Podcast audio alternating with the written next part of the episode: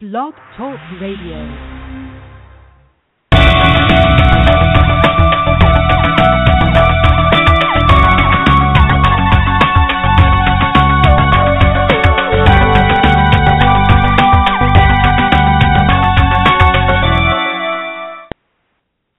Good afternoon from the Pacific Northwest, and good evening to those of you who might be on the East Coast. Today we have Colin Downey, Director of Communications for Red Cross, the American Red Cross in the Northwest, Northwest region um, of our country, offices located in Seattle, Washington. I'd like to welcome you, Colin. Great. Hello, Zenobia. Thank you for having me. Absolutely. And uh, today, everyone, we are directing our attention to emergency preparedness. Now, right off the bat, I want to say, issue something of a disclaimer that we are not here to frighten you. We are here to inform you and uh, to hopefully give you the tools that you need uh, to help you in a, in, a, in an emergency situation.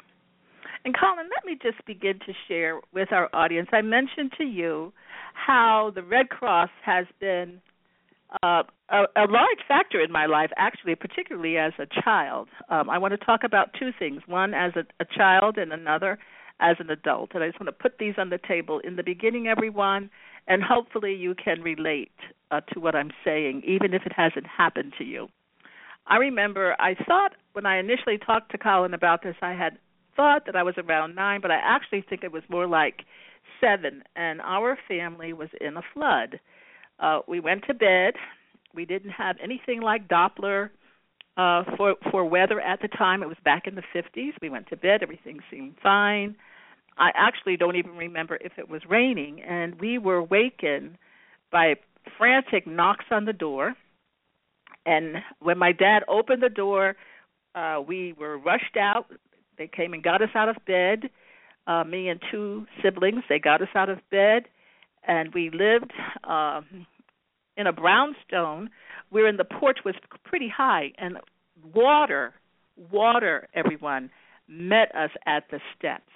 And there was the Red Cross with their boats, their emergency boats, uh, and their raincoats and and rain gear and blankets, and they ushered us into the boats, and off we went to um what would you call it, Colin? Where they shelter, some sort of a shelter. Yeah, an evacuation shelter. Yes, that's where we went. And I mean, our whole neighborhood was evacuated. So that's one incident. And then another was with um I remember my grandparents. I was in graduate school at the time. I was in Iowa. They were in South Carolina. Uh they ha- there was there were no relatives around, no relatives, uh no none, none of their children lived near them.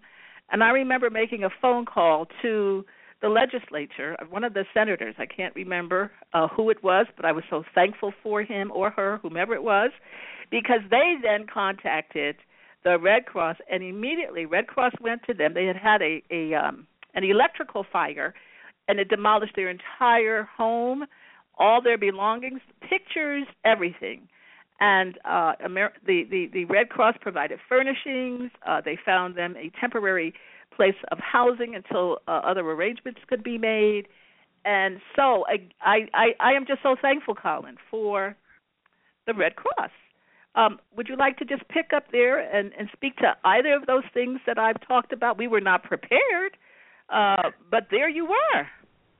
And, and I, one, I'm, I'm thankful that you're here to share those two stories. Uh, and I'll add, a, I'm not too surprised, frankly, that those are disasters that uh, you've run into in your life. Those are two of the most frequent disasters, natural disasters that we run into in this country. Uh, home fires, the, the American Red Cross responds to about 70,000 disasters in a given year, and wow. most of those are home fires.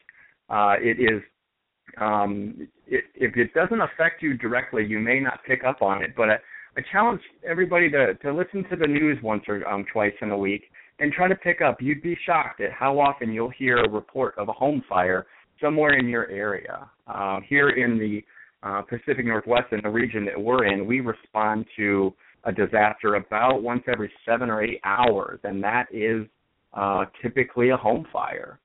Um, That's amazing. So, and Absolutely. It, it it is. It's it's very frequent, and unfortunate, um, and floods as well. They're very very frequent uh, types of disasters in our country, very costly, and I'm sure as you remember, they're they're just they're terrible events and they they go on. It's not an incident that happens on a Thursday and on Saturday you're you're good to go. These are no. enduring events that have long-term effects on your immediate family and your neighbors, and it's uh, really something that you um, you don't get a, much of a notice for. House fires and floods, you don't get a um, a real large uh, bit of notice on that. So what you can do is prepare, and and I think that's what we're going to talk a little bit more about today. Is what what can you do so when you get that urgent knock on the door in the middle of the night, or if the home fire happens, um, you want to be ready, and and you can do that. Well, let's talk about that as an individual. Uh, uh, let's talk about it. Maybe in terms of schools, you know, you're always concerned about whether you're the parent or not, but particularly if you're the parent or a guardian or a grandparent, you're concerned about your children uh, being away at school if, if if if an emergency or disaster happens. Uh, what can we do about it as a community? So um, we are anxious. I'm anxious to hear your recommendations. Great. This is it's such a um, a topic that is um, applicable to all sorts of different disasters. So I'm sure we'll touch on floods or earthquakes at, at certain points of the conversation. But the the three things that the Red Cross um, really in, um, um, impresses upon all people is get a kit, make a plan, and be informed.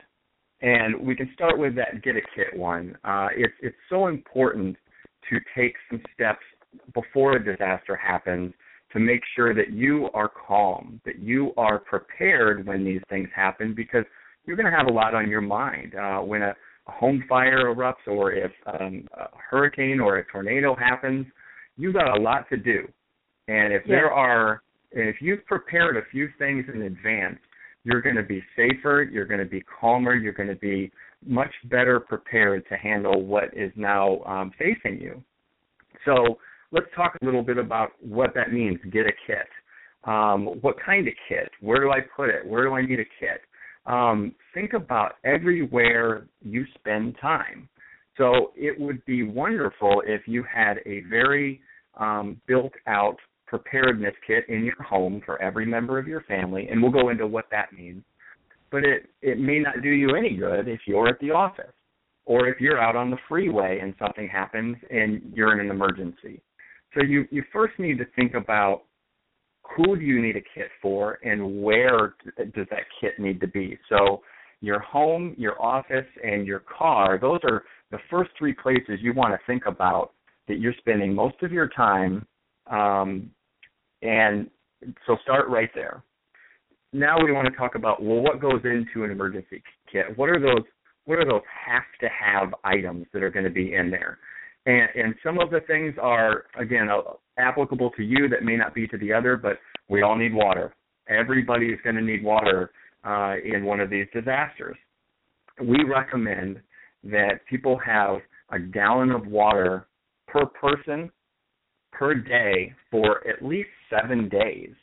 Um, we know um, emergencies are going to happen and that the authorities are going to come if, if you're evacuated. We're going to have shelters for you to go, but there may be situations where it, it could be days before someone gets to you, and you need to shelter in place. Um, that's where that emergency kit is going to come in handy. That's where having enough water for again, not just what you're going to drink. You're going to need water for your hygiene purposes. You want to you want to make sure that you can um, keep up on your hygiene if, if it's a week. You know, there are cooking needs that you're going to need water for cooking. So a gallon of water per person per day for at least seven days is what we recommend there. Okay. Um, obviously, food. You know, you're going to have to sustain yourself, and you want to make sure that you've got enough food for everybody in your family, including your pets, um, for at least seven days. And that's that's got to be that non-perishable stuff. We as much as we all like our fresh greens and our fresh fruit, um, in our daily diets nowadays, that stuff's not necessarily going to last uh, three or four or five days into a disaster. So Absolutely. really make sure that you're looking at non-perishable foods, that you've got a way to eat them, such as a can opener. So don't just stock your your bin with a whole bunch of uh, chicken soup with cans that you can't open. Make sure you've got that can opener in there to, make sure you can get to it. Uh, so that is I, I can. Um, so we've covered food and water. There are a couple of other essentials. Zenobia, is there anything that you wanted to jump in on right there? Well, I just wanted. I I would have a. I would add a flashlight and blankets, or you know something. Depending on the weather, you know, if you changed your kit seasonally, then you know this time of year, obviously we wouldn't need a blanket, but um uh for colder times, that and where we live in the Pacific Northwest, definitely at least um, a blanket per person. Great idea. So along with that flashlight, make sure you've got backup batteries. Oh, that's Um, a good thing. Yes. a- and as we're walking through some of these items, just about every one of them you're gonna you're gonna notice isn't gonna last forever. Those extra batteries, even that water, those are things that you're gonna have to revisit, and maybe every Yes. six months or so. You water bottled water can expire, um, Right. so you wanna you wanna build into this system that you're developing a, a way to revisit these kits on about about every six months. You want to look at how's that food doing? Um, are those batteries fresh? Um, and pay attention to things like expiration dates. Um, one of the things I do with water in my home is I have several cases of bottled water, and I Mhm. I don't typically use bottled water in my home, but um, every couple months we'll take a case or two off of that shelf and we'll use it and we'll replace it, and, and that's how we kind of keep on uh, make sure that we're refreshing that, and it's it's good to go when we need it. That's a good plan. Um, Zenobia, you touched on the flashlight and the extra batteries. Think about medications. Um, Uh, you you may be um, reliant on certain prescription medications, and that may be really difficult to get to if uh, we have an earthquake and the pharmacies are not open and the power is out. So work with your doctor, work with your pharmacy now before something happens to make sure that you've got uh, 30 day supply. You've got a you've got enough backup for those very needed prescription medications. So that's not something that's um, that, that you're focusing on. You want to make sure that that's all taken care of ahead of time. that's excellent. Um, a- Colin, a few um, other things. I, Go ahead. Go ahead. Oh no, Well, I I, I would add in there that I would add in there that some documents are, are very critical. So you want to make sure that you've got a copy of your personal information, your license, your birth certificate, your homeowner's insurance policy. Yes, we're we're all digital nowadays, and it's nice if we've got it uh, locked up in the in the drive in the cloud and so forth. That's excellent planning. But you want to make sure that you've got some of those things in your hand um, so again, photocopies of things like your your driver's license, your your personal documents like a homeowner's insurance policy, uh, those are those are critical to have um, in times of disaster. That's very very true. Yeah, I was just going to add. I for, I have I forget what it's called, and so far I've not had to use it, but I have one of those uh, collapsible stoves where you if you use sterno uh, for camping. They work well, you know, like if you're home. Certainly not for the car, but for home and you lose all power and whatnot, you could at least heat. Depending on how many you have, you could heat something you know, without having to depend on your your um your kitchen range. Sure, and, and you're going to be thankful you've got that. Um, uh, three or four or five days into something like this, you're probably going to be pretty happy to have a warm meal. Uh, so that's Yeah. that's excellent planning, and you can use that as a as a source for heat. Um, so a can of Sterno, that's Zenobia, that's excellent planning. Uh, keep that in that kind of food category of ways that you're going to prepare that food. Right. Um, a couple of other really critical things everyone needs to have in these kits, whether it's in the car or for the larger home kit, a first aid kit. You want to make Mhm. sure that within this big case, this big box that you're that's hopefully transportable, even the home one, you want something that you can carry around. um, you need a decent first aid kit in there with things like bandages and scissors and antiseptic and tweezers, a little bit of aspirin, uh, maybe some sunscreen. Uh, we've got a whole, and, and we're not going to touch on every single bit of this. There are great checklists of all of these items on redcross.org. Um, so visit that and make sure that you're looking at what goes into a first aid kit for the home or for the car. Uh, that's a critical item to have in there. Uh, and, and let's not forget about everyone in the family. That includes infants. That could include um, some of our elderly family members, uh, perhaps pets. We need to make sure that we're thinking through all of these daily processes that we all go through, that we're doing that for everyone, not just ourselves. So does the does the family dog have enough food for a week? And do, did you account for that in the water that you were preparing? Um, do, do you have anybody in your family uh, with disabilities? There may be special uh, special challenges with um, preparing that kit that you need to take into consideration. So it's it's it's a lot. I know we've we've run through a lot of things here, but these are the kinds of questions and the kinds of answers you should be developing and asking yourself right now. And um, the, the call All to action are calm, is right? All things are calm. the now's the time. Uh, no offense to TV tonight, but turn it off for an hour and look at your family members and say, we're going to spend an hour tonight and we're going to talk about what goes into this home kit. And you may not get it all done that night. It may take you a while, but you can revisit that conversation and just keep and build that into your family system.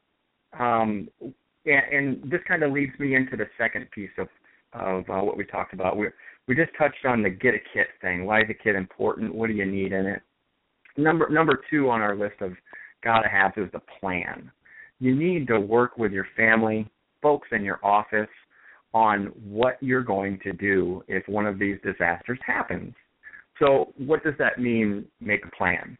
Uh, the first thing you need to do is talk to your family. Make it after dinner or something like that, and talk about where you're going to go if the home catches on fire in the middle of the night. Um, make sure you know two different ways to get out of your home because too often these home fires happen in the middle of the night. The home could be filled with smoke, and you can't do anything but crawl low to the ground, and you can hardly see anything. Do do you all know how to get out of your house if that one back door is blocked by the fire? So this is a conversation as much as it is a plan. Um, have an out of area. Go ahead, Zenobia. When you when you say um, where you're going to go, that's ultimately go, but also where you're going to meet up. Correct? Where each member will meet each other. So Good. we're we're out on the street now. What corner are we going to meet at? And you you could develop two of those places. So if perhaps one of them was damaged by a disaster, you knew that the other corner or the church around the corner was where you all agreed to. So have two of those meetup locations pre-established. That's Um, good. and on that topic, Would you recommend wanna that you have, practice, Colin? Would you recommend that you practice that we would practice, um, you know, meeting up? You know, maybe stage an emergency and then go through it. I we we know we can't, you know, duplicate what the emergency would be, but maybe stage something and go through it. Is that a good idea? there is no better way to be comfortable with doing this in real time than if you've already walked through it in a drill. We've Okay. got recommendations and we've got advice on how to develop your own drill on our website. Um, Ah. We can we can talk you through that if you contact your local Red Cross. If this is a local business or an organization, we can come out and do a presentation and talk to you about that and actually create a scenario and and we can walk through it together. So we've got a lot of resources within Red Cross, but you don't have to necessarily reach out to us. Look on a website and and find out how to build these little scenarios and drills yourself. Zenobia, it is an excellent idea. There's no better way to understand what this is going to feel like. That's great. So, audience, you've heard Colin. Make sure that you visit the website. Again, Colin is at redcross.org. That's correct. And uh, feel free to contact any of the Red Cross offices. Colin, I know I'm not trying to cut you off or rush you, but I can't believe our time is almost up. We're not even going to take our break. Uh, so, uh, with that in mind, I want you to go ahead and finish up, make a plan, and I'm going to be quiet as you well, I won't be totally quiet, but I'm going to you give it. You chime right in. This is oh, we're doing great. You chime right in. Okay. I'll keep going. Okay. Uh, uh, the last thing I would really say on the make a plan piece before we get to uh, the be informed is um, in out of area contact. This is something that most of us, frankly, before I got involved with Red Cross, I had never thought about this. But perhaps you don't have a way to communicate with your close friends or family within Seattle, wherever you are. Designate someone outside of your region, maybe across the state, maybe somebody in another state. Designate one person in your family circle that you're all going to reach out to to say, hey, I'm okay. So Mm. it, it would be great if we all had data and our phones were working and we could just get on Facebook and say, we're good to go.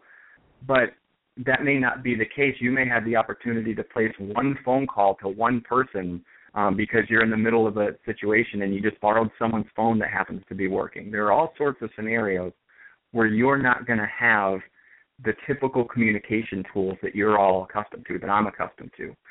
So a great strategy is to develop that out of area contact person that you all agree to reach out to. Okay, that's that's excellent. And then that person is your point to to inform everyone else. I'm assuming. Exactly right. So Okay. we talked now that's that's leading us right into be informed. We've we've got a kit, we're we're making our plan, now be informed. What does that mean? We you need a, a valuable, reliable source to understand your risks and to understand what's happening in the weather world. So we're not always going to get um, alerts that the tornado is coming. You know that would be nice, but obviously some of these natural disasters just happen. That's that right. does, that does not mean that there are not situations where we can get information ahead of time that's going to allow us to prepare. Even if it's 10 seconds or 10 minutes, there are steps we know we can take to prepare ourselves if we have a little bit of notice. So make sure that you've got a reliable news source. Make sure in that kit that you've got a NOAA weather radio. Uh, we, we there are all sorts of one. Red Cross has one out there that you can crank, um, so it's both battery powered and you can crank it in case you don't have the batteries that they they ran out. Uh, some of those even can help charge a cell phone. So make sure you've got that weather radio that's inside of that kit, and that's that's also part of being informed because you want to be in tune and you want to make this part of your your weekly, your daily habit to to know what's going on, to be present. Uh, you're going to be in a lot better shape if you knew that there was a flash flood warning or a thunderstorm warning and what the difference was between a watch and a warning. So Yes. make sure you've got a, a reliable news source. Um, one one other great thing that's happened in the past couple of years, the Red Cross has really looked at technology and, and how to use that to accomplish our goal of, of building resilient, prepared communities. And we have an outstanding suite of apps for your smartphones. They they do so many things, but I'll touch on just a couple. They can uh, connect with NOAA and actually send alerts in times of weather emergencies. And millions of times in a year, Red Cross uh, weather alerts will go out to people who have these apps. Um, and when that happens, it doesn't just come up and say, hey, there's a tornado warning or something of the sort. It will come up and say, there's a tornado warning, and then it will come up with a list of what you need to do in that moment. Or hmm. there's a flash flood there's a flash flood warning in your area. Here's what that means, and here's are, here are some steps that you can take right now to better prepare. Well, this is So- wonderful. it and they're free. They're they're absolutely outstanding apps. They also contain o- open shelter info. So that evacuation shelter that you spoke about at the beginning, um, any open Red Cross shelters are going to be loaded in there. It refreshes every 30 minutes. So if you need to find an evacuation shelter, one of those apps is going to be there to help you. Um, This is and, and this is very life saving, isn't it? Very life saving. Very oh, proactive. It, it, it's just great. I'm happy to be a part of it. Uh, I really, I love how we've been able to look at technology and say, what's the goal here? We're, we're trying to get people to be safer, better prepared, more resilient. And what better way than to have something in your pocket go off like a siren and say, here's what you need to be doing, and here are some shelters you can go to, that sort of thing. I just think it's, um, it's, it's a great free tool that everybody, if they have a smartphone, they should download today. Well, I will be one who will be doing it, and I hope many of the listeners are going to join me. So wonderful. Yeah. Now, uh, before did you finish on that part? I mean, I know you could go on and on. But I don't want to cut you off on anything. You are right. I could go on and on, but I think when it comes to the be informed, we want to make sure you've got a reliable source of information. You've got that weather radio, and check out those apps. Make sure you've got uh, you've got some of those tips at, at your fingertips. Okay. All right. At this point, I want to ask you how you've you've shared a lot of information with us in terms of how we can undergird ourselves better for preparedness. I want to ask you to share now uh, how we can help those of us who might be interested in helping the Red Cross, what we can do uh, towards that end. Well, great question, and thank you for it. The the American Red Cross here in the Northwest region, uh, about 97% of our workforce, of the folks who get the work of the Red Cross done in this region, are volunteers. Uh, it, there are a multitude of ways that someone can uh, help themselves and help their communities by volunteering with the Red Cross. So I think that that's a, a great uh, first step if somebody wants to make their community more resilient, uh, safer, uh, volunteer with the Red Cross. It's how we how we do what we do. We do education events. We do all sorts of volunteer engagement opportunities where we're talking about these exact same topics, where we're going out into communities, teaching different groups on how to become prepared for disasters. And that's just one piece of the Red Cross mission. We can we could go on and on about that. Um, of course, the, the Red Cross is funded by the generosity of the American public. Uh, that's how we do what we we do. Like I said, we respond to about 70,000 disasters in this country every year. Uh, we provide those services. We train those volunteers. We background check them. We make sure our shelters are safe places. All of that that goes into that that big apparatus that's able to spring into action as soon as it's needed. All of that happens because of the generosity of individuals and businesses in the country. So uh, we always appreciate donations of financial support such as that. Okay, and are you still? Um, don't hear a lot about uh, blood donations. Uh, does the Red Cross still accept uh, or promote blood donor donors or donations? We absolutely do, Zenobia. We are the uh, about 40% of the nation's blood supply uh, is provided by folks who donate blood to the Red Cross. Uh, so that is a, a major part of our mission. Uh, we have donation drives all across this country in different parts of the country.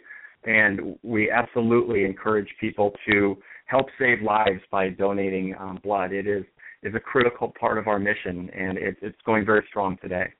Well, we're almost at the top of the hour, and I don't want to be remiss in just thanking you for not only coming on the show today, but also for the work that you do to help our military families. Uh, they, the military uh, men and women, are just so important to every breath we take, and to know that you are uh, intentionally and actively assisting their families, I want to give you the highest, give the American Red Cross highest accolade. Thank you so much, Colin. Thank you. That that means a lot. That's uh, we were founded on a battlefield. We've had a promise to our armed forces uh, service members ever since, and uh, we appreciate you recognizing that. It's a another uh, pillar of the Red Cross mission. It's very important to us. Yes, yes, and please uh, share that with um, the staff there, if you would, on Thank behalf of the podcast. So, yes, Colin, we'll thank, thank you you so much. And once again, audience, uh, if you have questions, please reach out to. Um, your area Red Cross, and you can go to the uh, website of redcross.org, and from there, Colin, would they be directed to uh, the area in which they live, both in the region and in the country? Correct. Top right, you can put your zip code in, and you'll find your local chapter that way. Excelente. So, again, I wanted to say thank you so much, Colin, and uh, I look forward to having you back on the show. Would you come back? You bet. This was great, Zenobia. Thank you. Wonderful. So, good night, everyone. Good night, Colin. Thank you very much. Good night.